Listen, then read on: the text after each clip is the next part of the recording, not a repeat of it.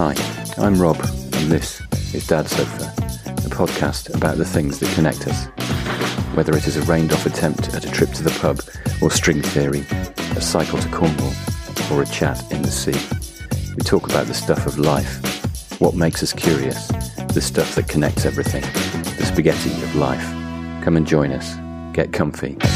This is Dad Sofa. On Wednesday, it was the day before I had to stand up in front of people with a medal around my neck. Had to say things that might inspire and introduce a speaker who was a great and long standing friend of mine. So my wife told me to get a haircut. You look scruffy, she said.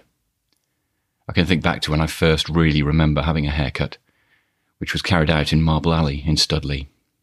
The barber asked me to get up into the chair because I was small. He had placed a plank over the arms for me to sit on. He proceeded to cut my hair, and my mum, preoccupied, didn't notice what he'd done until she was walking me down the road afterwards. Suddenly, my hand was jerked backwards, and she was saying, I'm taking you back to the shop. I immediately knew something was afoot. He'd cut too much off, and my hair was sticking up in lots of places. Her first words, she bellowed at him, as he'd just started to cut the hair of a near bald gentleman, were, What the hell have you done to my son? You've skinned him. Look at this. She pointed at my hair, one of the tufts sticking up.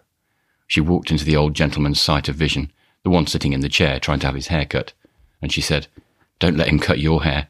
You won't have any left by the time he's finished with you. The barber went straight to the till, slapped a full refund in my mother's hand, and advised her to leave. That was my last trip to Marble Alley. As one may imagine, after that, I took control of my own haircuts, from as early as I possibly could. By 14, I would travel up to the water tower near Headless Cross to have my hair done. Then it was my turn to be given short shrift by my mother when I came home one day with punk spiked hair, more sticking up than on that fateful trip to the alley. My mates loved it, and that was all that mattered to me at the time. Eventually, I got into a rhythm of going to the water tower, and Ziggy, a glamorous peroxide blonde lady, started cutting it. After about her fifth attempt, she said one day, You know, I think I'm beginning to get the hang of your hair.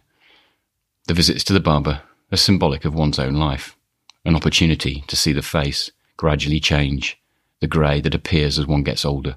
The idea becomes more depressing with each visit. After moving around the UK and returning to the Midlands, I was shocked one day, 30 years on, at Barron's in Selly. There was Ziggy, and so she cut my hair again for a few more years.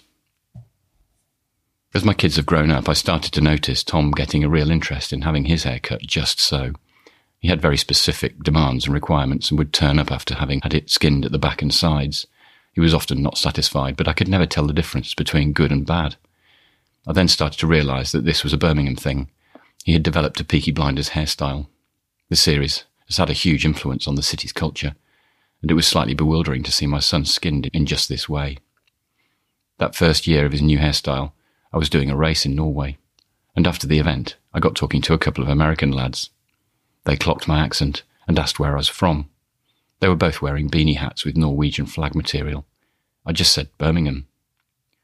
Now, when I was younger, if I was asked this question by someone from the US, they would look confused, wondering if I was from Alabama or just none the wiser. So I would always have to qualify it by saying near Stratford upon Avon. I would then get knowing nods from people, uh, those who knew Shakespeare at least. Studley, being halfway between the two, made sense to me to tell them that. But as I went to say this, I was stopped. The guy said, Oh, wow, Peaky Blinders. I explained how my eldest son had a Peaky Blinders haircut, and the one lad just pulled his hat off to reveal that he had the same cut too. Soon after, of course, lockdown came, and we were all stuck inside. All the shops closed. So I mail ordered a set of barber's shears which came in a box with scissors and all different levels of cut for the shears. It was my eldest, Tom, who volunteered to cut my hair. He was pretty good at shearing off the sides, but was less keen on fading in and trimming the top, so for quite a while I looked like a mushroom. I grabbed hold of the hair and showed him what to do, based on what I'd seen over the years. A great example of the blind leading the blind. Hmm, not that bad, my wife said. After three cuts like this over a nine month period, the barber was intrigued by what the hell had been going on in my absence. One day Tom came back from a night out. It was morning, and I don't think he'd slept very much, and may have been full of the joys of life in so many words. This meant that his concentration was not going to be at its best. I think he might even have still been drunk. I asked if he could cut my hair. At one point, I felt a sharp, searing pain in the back of my head. Oh, God, he said. What? I've just cut a large chunk out. Hmm. He then started laughing, a little hysterically. Not what you hope from somebody doing your hair. But then, so did I. But more nervously. Am I bleeding? No, he sniggered again, and decided to stop. He just said, It looks awful. I just said to him, I'm not sure that's the kind of thing that a barber should be saying to his um, customer. Oh, God, my wife said when she came through. What the hell? It was a case of just growing it out. It was less embarrassing than when, at the age of 19, I had my hair highlighted. It really didn't suit me at all, and it didn't help that I worked in a lab with a lot of older gentlemen. They could hardly breathe through laughing. Even Professor Foster was in on the joke and came in specially to see me.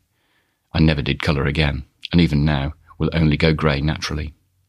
After Tom's abortive cut, the next time I went to have the cut done at the barber, I had to explain what had been happening and that I couldn't ask for my money back, and we agreed that you get what you pay for.